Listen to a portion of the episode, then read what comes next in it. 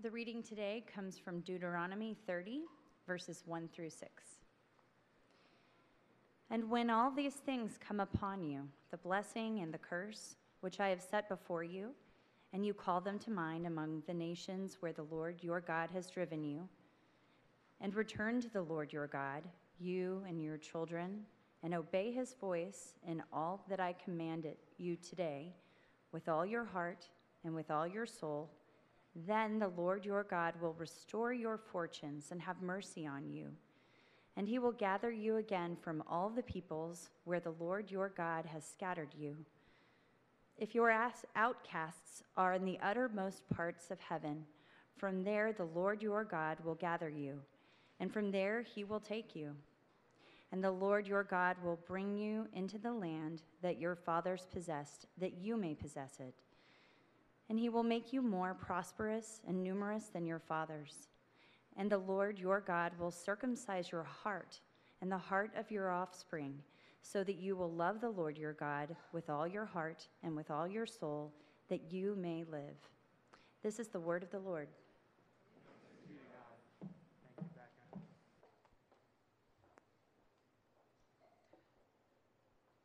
Pray with me. Jesus, we thank you that you were as much the Savior for God's ancient people in Deuteronomy as you are for us today. We thank you that all that we need is found in fullness in you. And we thank you that as we consider the ways that our own hearts are lacking, that our own character falls short of who we would want to be. Our relationships at times can feel strained, and our societies maybe to the breaking point. We thank you that the change that we long for has been won by you in your death and resurrection, that you will bring it to its fullness, and in the meantime, you'll give us your Spirit so that we can make progress with your help, to be the community that you would have us be, to be the people that you would have us be for our city. As you do that, as you work even through your word this morning, we will give you the glory. We pray it in Jesus' name. Amen. Most of you know that I'm relatively new as the pastor here at Grace and Peace. We moved from the Bay Area in California uh, just four months ago or so, and we lived in California for almost eight years, and learned that while we were there in the Bay Area, that it's true that Californians, particularly those around the San Francisco area, do tend to often hold a pretty high view of ourselves. But it's also true that we know how to poke fun at ourselves as well. And if you've ever seen the show Silicon Valley, you know that this is true, right? Uh, the very first episode of Silicon Valley has these young entrepreneurs who are hoping to have their app released, uh, go to this startup uh, fair where you can pitch your idea to venture capitalists. And so their pitch included this: we want to make the world a better place through Paxos algorithms for consensus protocols. And, as if that wasn't enough, we want to make the world a better place through canonical data models to communicate between endpoints. Right? And the joke is a joke because there's truth behind it. And in Silicon Valley, there is this sense of an idea that if we just have the right technology, the right app, the right startup, then we can save the world. Then we can end poverty. Then we can bring clean drinking water to everybody. Then we can make the world a better place. And this is taking a page out of a very old script, isn't it? This narrative of progress that we have in our Western culture, that if we can just get the right information, if we can just have the right education, if we can find the right technology, the right tool for the right job at the right time, if we could just find the right leader, if we could just empower the right people, if we could just follow the right religion or get rid of the wrong religions, then then humanity could hit its stride toward fullness and toward flourishing. It's easy, of course, to poke fun. It's easy to poke holes in this balloon of progress, because when you look at history, it hasn't happened yet. We just haven't been able to do it. But I would say this, as I've been reflecting on our time in Deuteronomy. By the way, we're coming to the end of our study in the book, book of Deuteronomy. I hope you'll take the time to continue reading there. But as we come to the end, and I've been reflecting, I've been reflecting on the beauty that's found in these hopes for progress. Because that's what it is. It's a hope that we can finally and fully be the kind of people that we know deep down we want to be and we ought to be. That our relationships can be whole, that our societies can be just, and that our personhood can be healthy. It's a biblical ideal.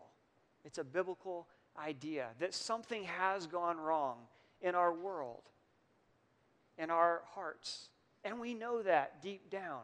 And yet, there's this longing, there's this desire, and there's a thread of hope through the entire Bible from page one to the end that there is a horizon of hope out there, that somehow we can close the gap between where we are and where God has us to be and where we long to be. And the question is how? So this morning, as we recap our sermon series, let's look at hope, failure, fulfillment, and ability. Hope, failure, for you note takers out there, fulfillment, and ability. You remember where Deuteronomy is set. It starts at the banks of the Jordan River, looking across the river into the land of promise that God has given his people, a land where there is just a treasure trove of hope, of what could be for Israel and their relationship with God, putting down roots with him, and then for the nations around them as they bear fruit for the world. So much hope begins in this book, and we've seen it as we've worked our way through this sermon series. And so I just want to ask, has any of that resonated with you? Is there a particular hope that you have, whether it's for yourself or this community or for our city? Perhaps it's a hope that you would be able more and more to operate in God's economy of grace instead of earning. Right? Deuteronomy is famous for the Ten Commandments, when God lays out the blueprint for the way that his people can live in a full and flourishing kind of way. But before he gets to the Ten Commandments, remember what comes first. It's this narrative of God's deliverance and of his salvation that wins the day for his people so that they can then respond with beautiful obedience. Deuteronomy five, I am the Lord your God who brought you out of the land of slavery. Now, go and be my people and live in a way that will honor me and bless your neighbors. But first, recognize that I have won you your freedom. Perhaps for you, the hope is that you would live more and more in the freedom of who you are in Jesus, rather in that mode of life in which you feel like you have to earn your place at the table of value.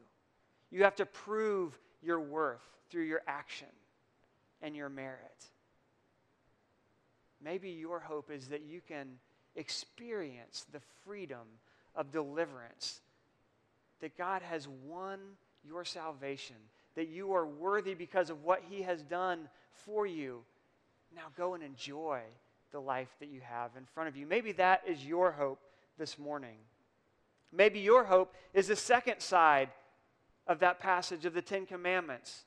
You're resting in Jesus' grace, and yet you long to more and more be the kind of person that lives in line with this blueprint of flourishing that God has given us in the Ten Commandments. Remember, we studied these quickly, but we went through one by one, and we saw how each of these thou shalt nots is a window into all the thou shalts that God has for us. And not just the thou shalts, but thou mightest. That you can go and live this way. Live in the fullness of character. Embrace a morality that honors God, serves others, and in which you find your own flourishing. Maybe your hope is to be the better you that you long to be, and you can see when you look at the Ten Commandments and God's commandments. Maybe your hope this morning comes from the Shema. Do you remember in chapter six, Hear, O Israel, hear, O God's people, the Lord our God, the Lord is one, and you shall love the Lord your God with all of your heart and all of your soul and all of your muchness, with everything that you have. Maybe your hope this morning is that you would go deeper in spiritual intimacy with the God who has made you and redeemed you in the person of Jesus. Maybe your hope this morning is that you would less and less appreciate Jesus for what he has done and more and more love him for who he is. Maybe your hope is that you would less and less give yourself to these other loves that you continue to give yourself to, instead of giving all of yourself to God who has revealed himself in Jesus. Maybe that's your hope this morning. Maybe your hope has something to do with holiness. Remember in chapter fourteen, we talked about God's people being holy in the sense that they're set apart to belong to God publicly, so that when they live for him, when you live for him, in front of your neighbors, in front of your co-workers, as an engineer, as a teacher, as a grandparent, as a student, wherever you are in your daily life and the vocation that God has given you, when you live for him, you shine a spotlight on the beauty of who God is and the way that you reflect him as you go about your work. Maybe your hope this morning is that you would grow in holiness.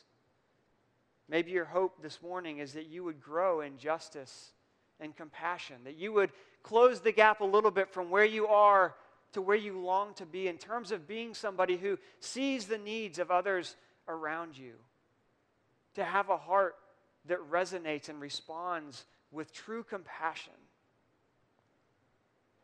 that you would be a person that acts in the lives of those around you for justice, especially toward the wronged and the unnoticed.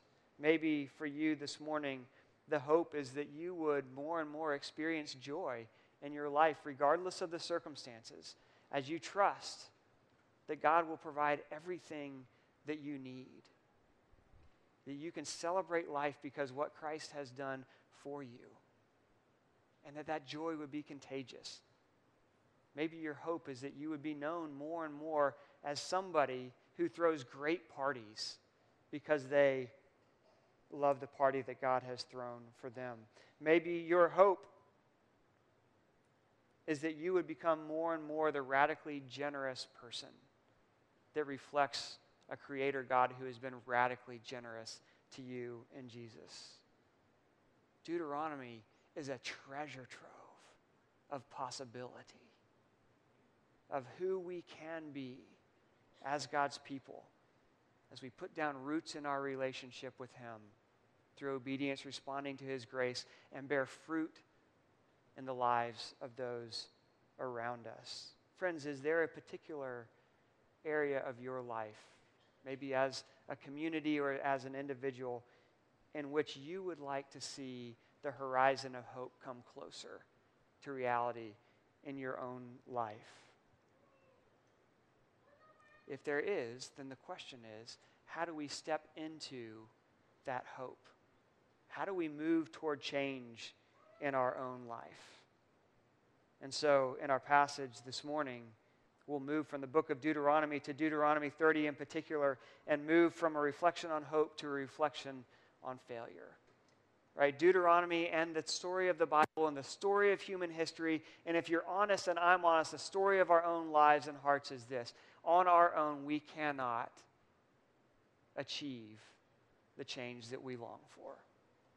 On our own, apart from God's gracious intervention, we cannot achieve the change that we long for and that we look toward. Deuteronomy begins on the banks of the Jordan, filled with promise. But here we see in Deuteronomy chapter thirty, it ends with the vision of God's people in exile. Did you notice that in verse one? Moses says, and when all these things come upon you, he had just finished talking to Israel about the blessings that would come from a life of obedience to God with joyful faith and service to others. He had also talked about the life that would come if they refused to love him and give themselves to him, a life that would end in exile away from God's presence, away from the land of promise, in a place where they're unable to take up this beautiful work of bearing fruit for others. And he says, now when all these things come upon you, the blessings and the curse which I set before you, and you remember them from among the nations where the Lord your God has driven you. What's he saying? He's saying, what is going to come upon you, Israel, is exile. What he's saying is the hope for change that you long for is not going to happen. That you don't, won't, can't love the Lord with all your heart, soul, mind, and strength, and love him in a way that bears fruit for the nations. In other words, he's saying, on your own, you will fail. Remember, we started uh, with a thought of the ifs of the narrative of progress. If we have the right leader, if we have the right education, if we have the right technological tools, then we can reach flourishing. And Israel had all that they needed. They had everything. They had the motivation, God's deliverance from slavery. They had the opportunity, the land of promise. They had the leader. They had Yahweh himself, the creator of heaven and earth.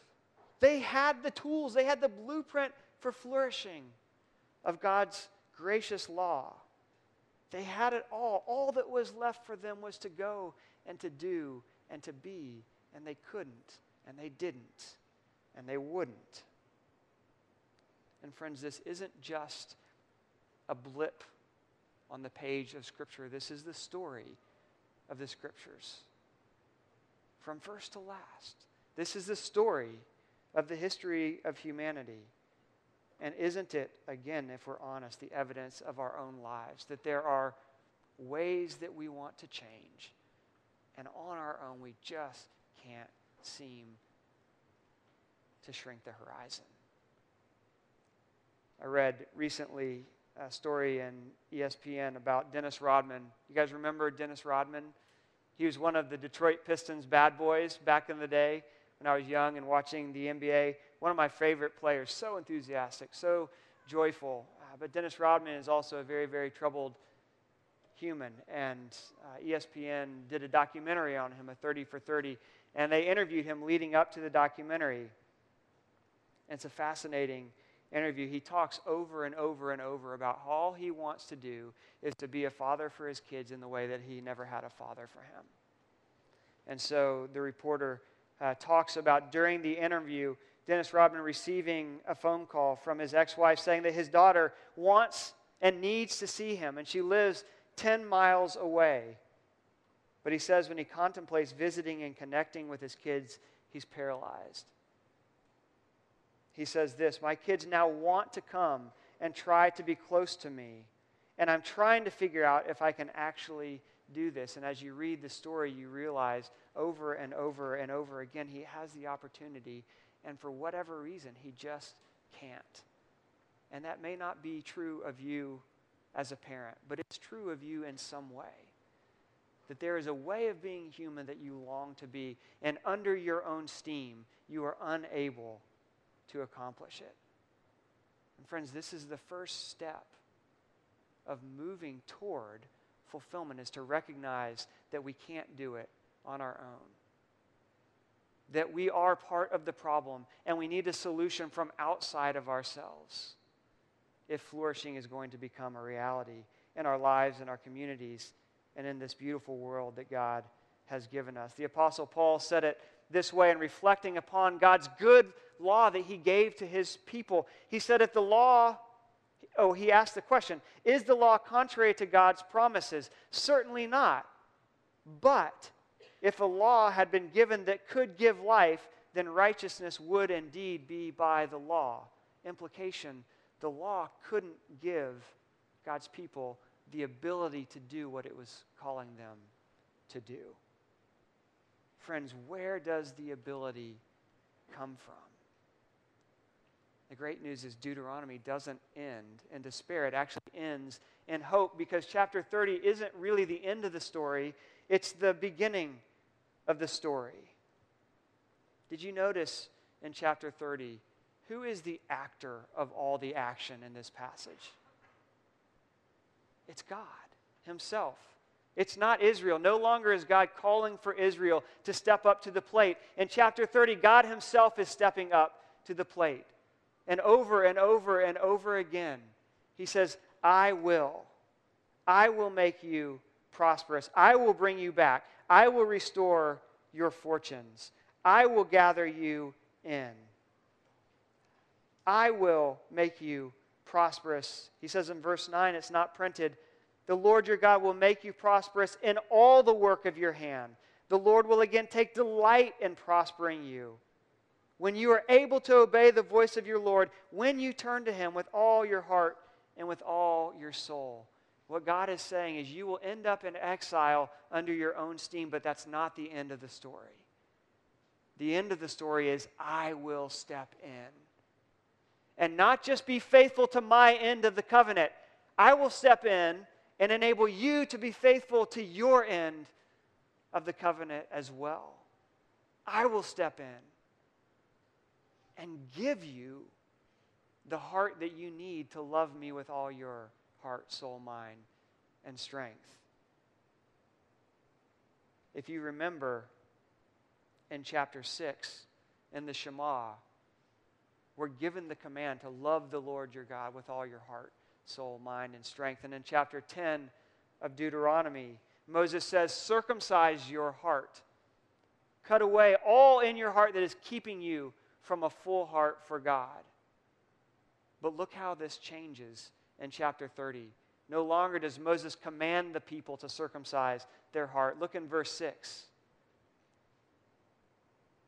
The Lord your God will circumcise your heart and the heart of your offspring, so that you will be able to love the Lord your God. He will do it. He will give you the heart that you need.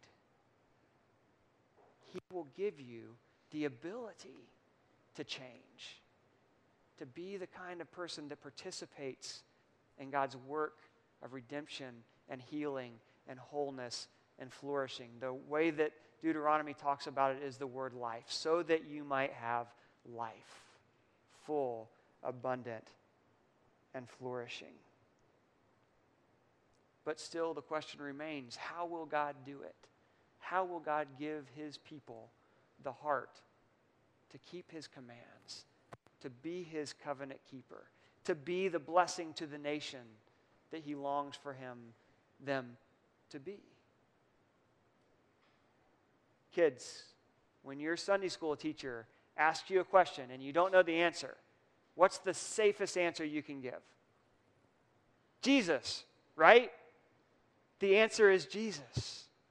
Deuteronomy is pointing to the time when God would come himself and be the true Israelite, be the Israelite that would fully love his father with heart, soul, mind, and strength. The Israelite who would give all his muchness to Yahweh. The Israelite that would give everything away for the sake of bearing fruit for the lives of others.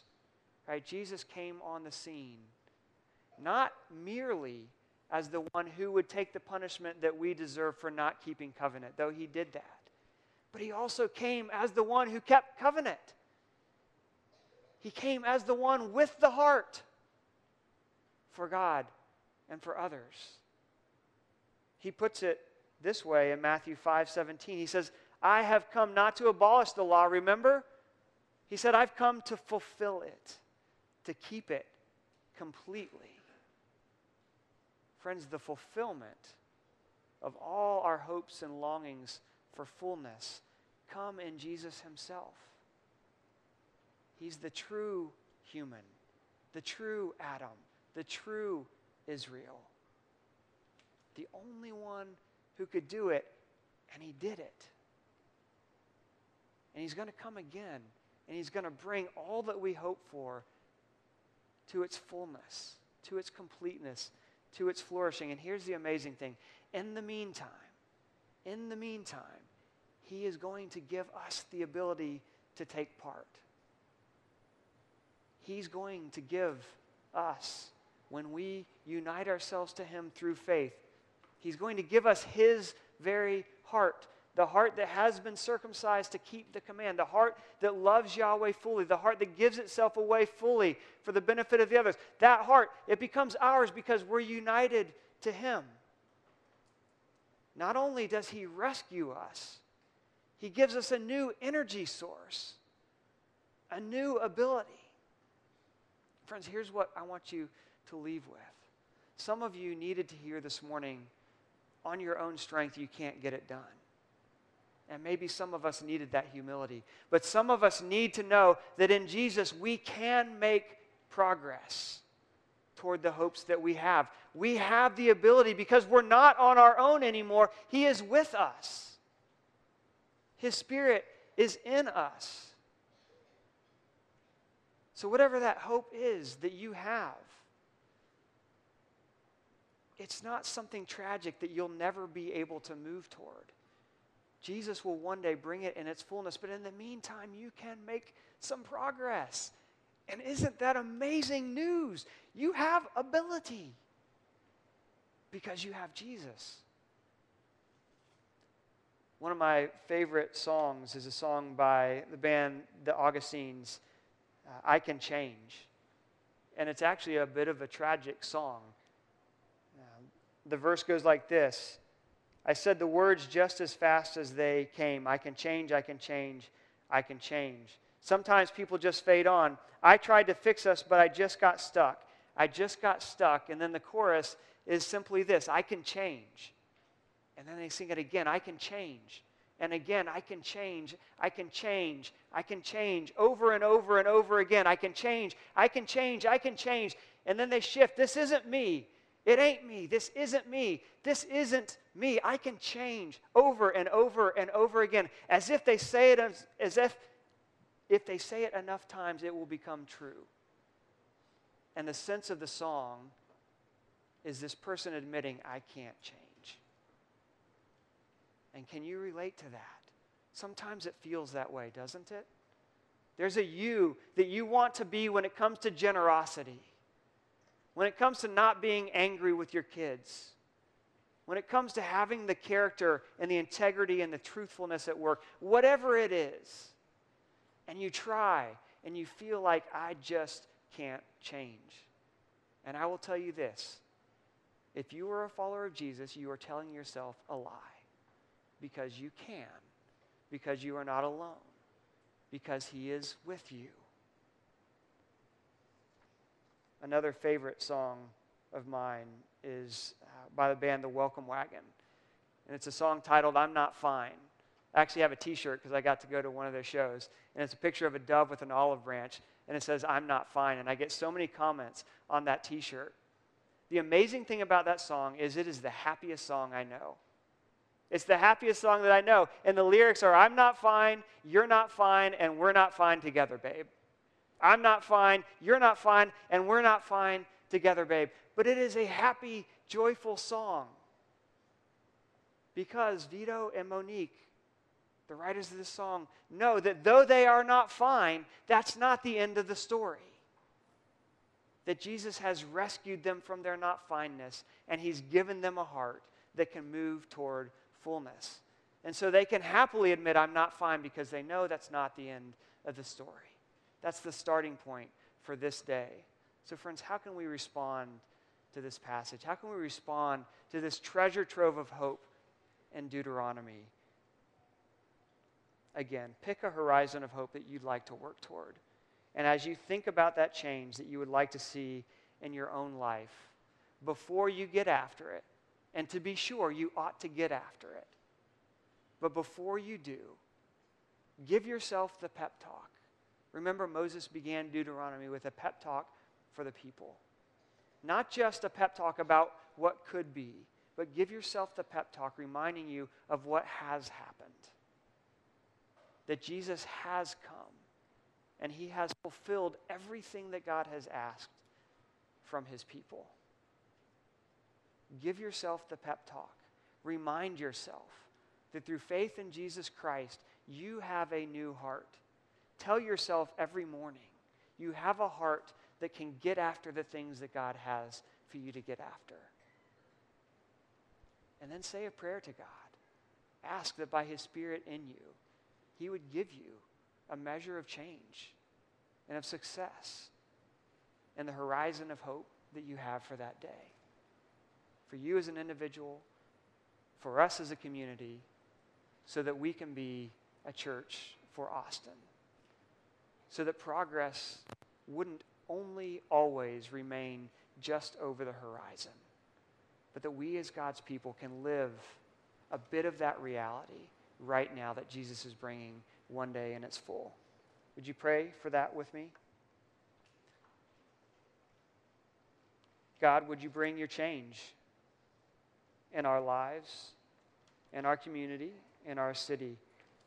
Would you give us the honesty to recognize that apart from you, there's nothing that we can do, but with you, there is so much that we can do. Now, we are so grateful. We'll give you the praise and the glory. We pray it in Jesus' name. Amen.